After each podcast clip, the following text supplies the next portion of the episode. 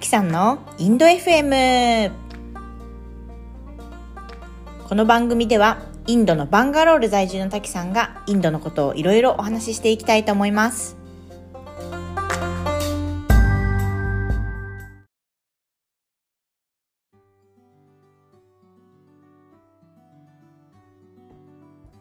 はい、滝さんです。お久しぶりです。今日はインドの投資アプリのキューブウェルス、使われ続ける鍵は大胆な簡素化と人のフォローアップということで、投資アプリのキューブウェルスっていうものについて解説していきたいと思います。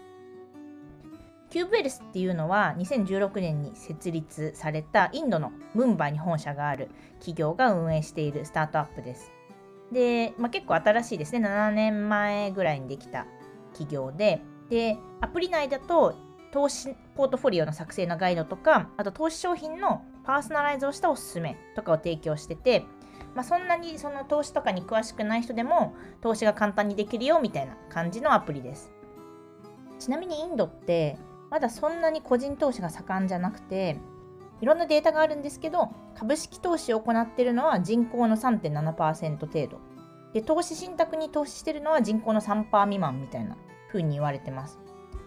日本もあんまり投資が盛んじゃないって言われてるんですけど、それでも20歳以上の投資状況としては株式が 12%、 投資信託 8.8% みたいなデータもあったりしまして、インドはそれをさらに下回るっていう感じなんですね。はい、そんな中でキューブウェルス、どんな感じで投資の支援とかガイドをしてるのかっていうのをお話ししていきたいと思います。で、このアプリユーザーインタビューして、実際に使っている方にどんな感じで使っているかっていうのをお伺いしたんですけれども、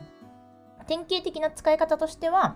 自分の資産状況を確認して、で、その後におすすめの商品を確認するみたいな、そんな感じで見てるっていう人が多かったです。しっかりおすすめ商品見るってよりも、資産状況を確認するついでになんとなく他にいい商品がないか見てみるみたいな、そんな感じのテンションでした。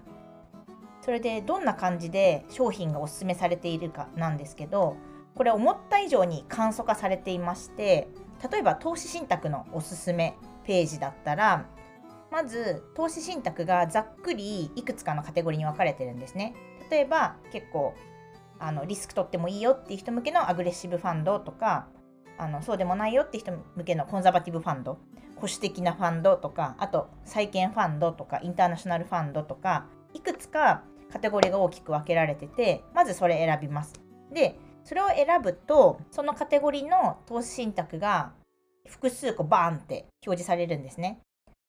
複数個って言いましたが、だいたい2から6個っぽいです。インタビューした中だと。で、その中から選ぶのかなと思いきや、もうそれがパッケージになってるんですよ。で、あとはもう金額だけ決めて、言われるがままにそのパッケージを買うみたいな、そんな感じなんですね。そもそもそのカテゴリーの中のファンドが2から6個とかしかないっていうのも、割と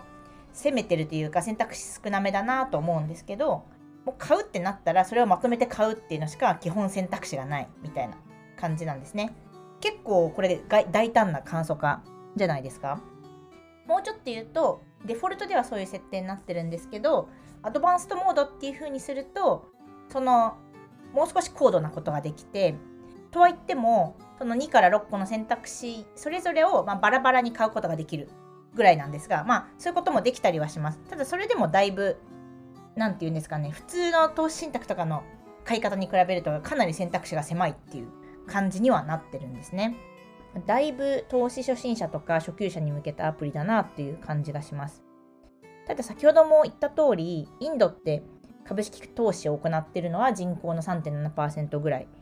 投資信託だと 3% 未満だったりするので、やっぱりまだまだ投資リテラシーが高くないっていうところを前提にしてるかなという感じはします。キューブウェルスのユーザーの多くは年収200万ルピーから1000万ルピー、日本円でいうと350万から1800万ぐらい、ちょっと結構幅あるんですけど、インドの中では高級ホワイトカラー層みたいな感じなんですね。そういういわゆるエリート的な人を相手にしてるとはいえ、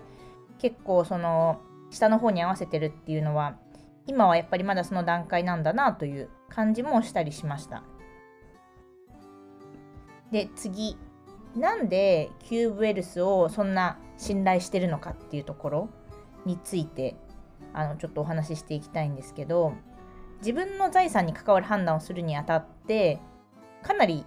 非常に限定的な選択しか提示されてないわけじゃないですか。かつキューブウェルスって一般的にはそんなに知名度が高いアプリでもないんですね。なんで信じられるのかっていうところなんですけど、これユーザーインタビューしてみると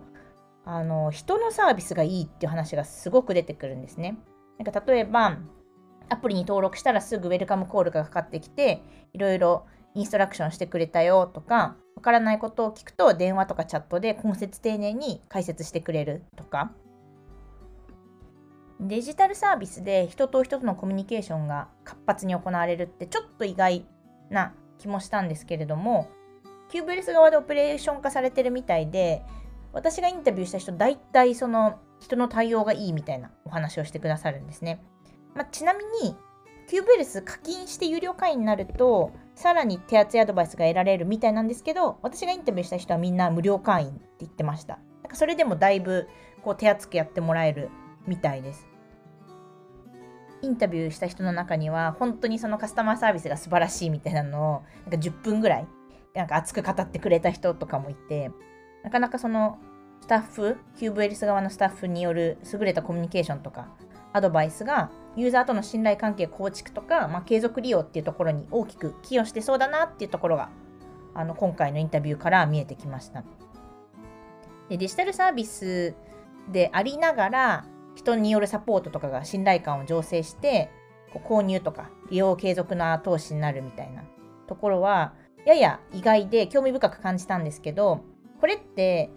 中国の平安保険とかでも一緒だったんですね。平安保険ってデジタル活用で有名な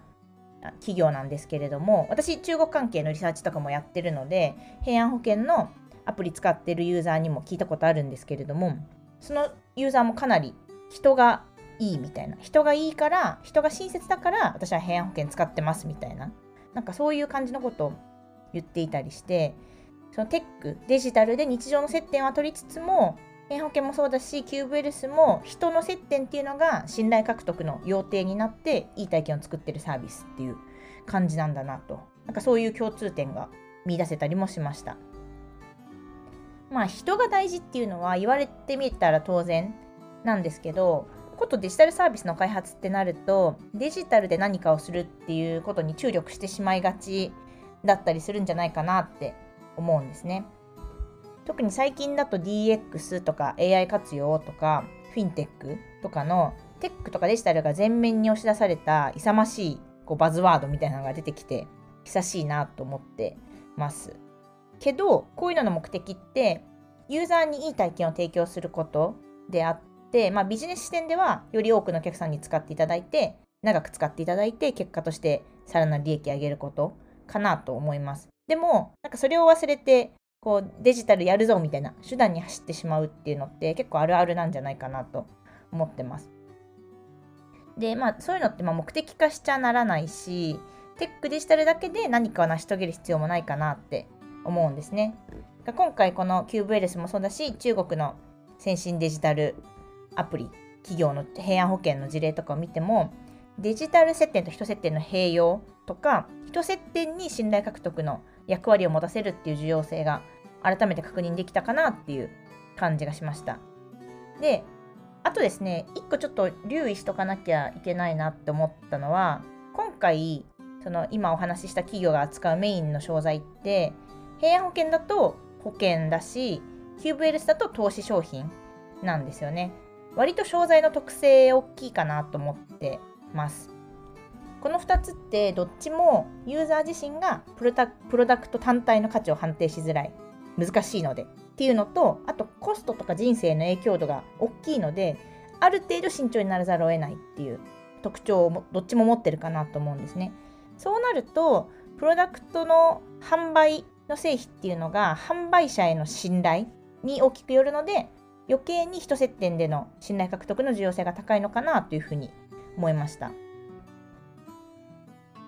はい、今日はそんな感じでサクッとキューブウェルスの話とそこから導き出される示唆をお話ししました。1月はちょっとかなりバタバタしてたのと体調悪かったので全然更新できなかったんですけど、2月からはまた週1で更新できるようにしたいなと思ってます。じゃあ今日はこの辺で終わりにしたいと思います。また次回お会いしましょう。さよなら。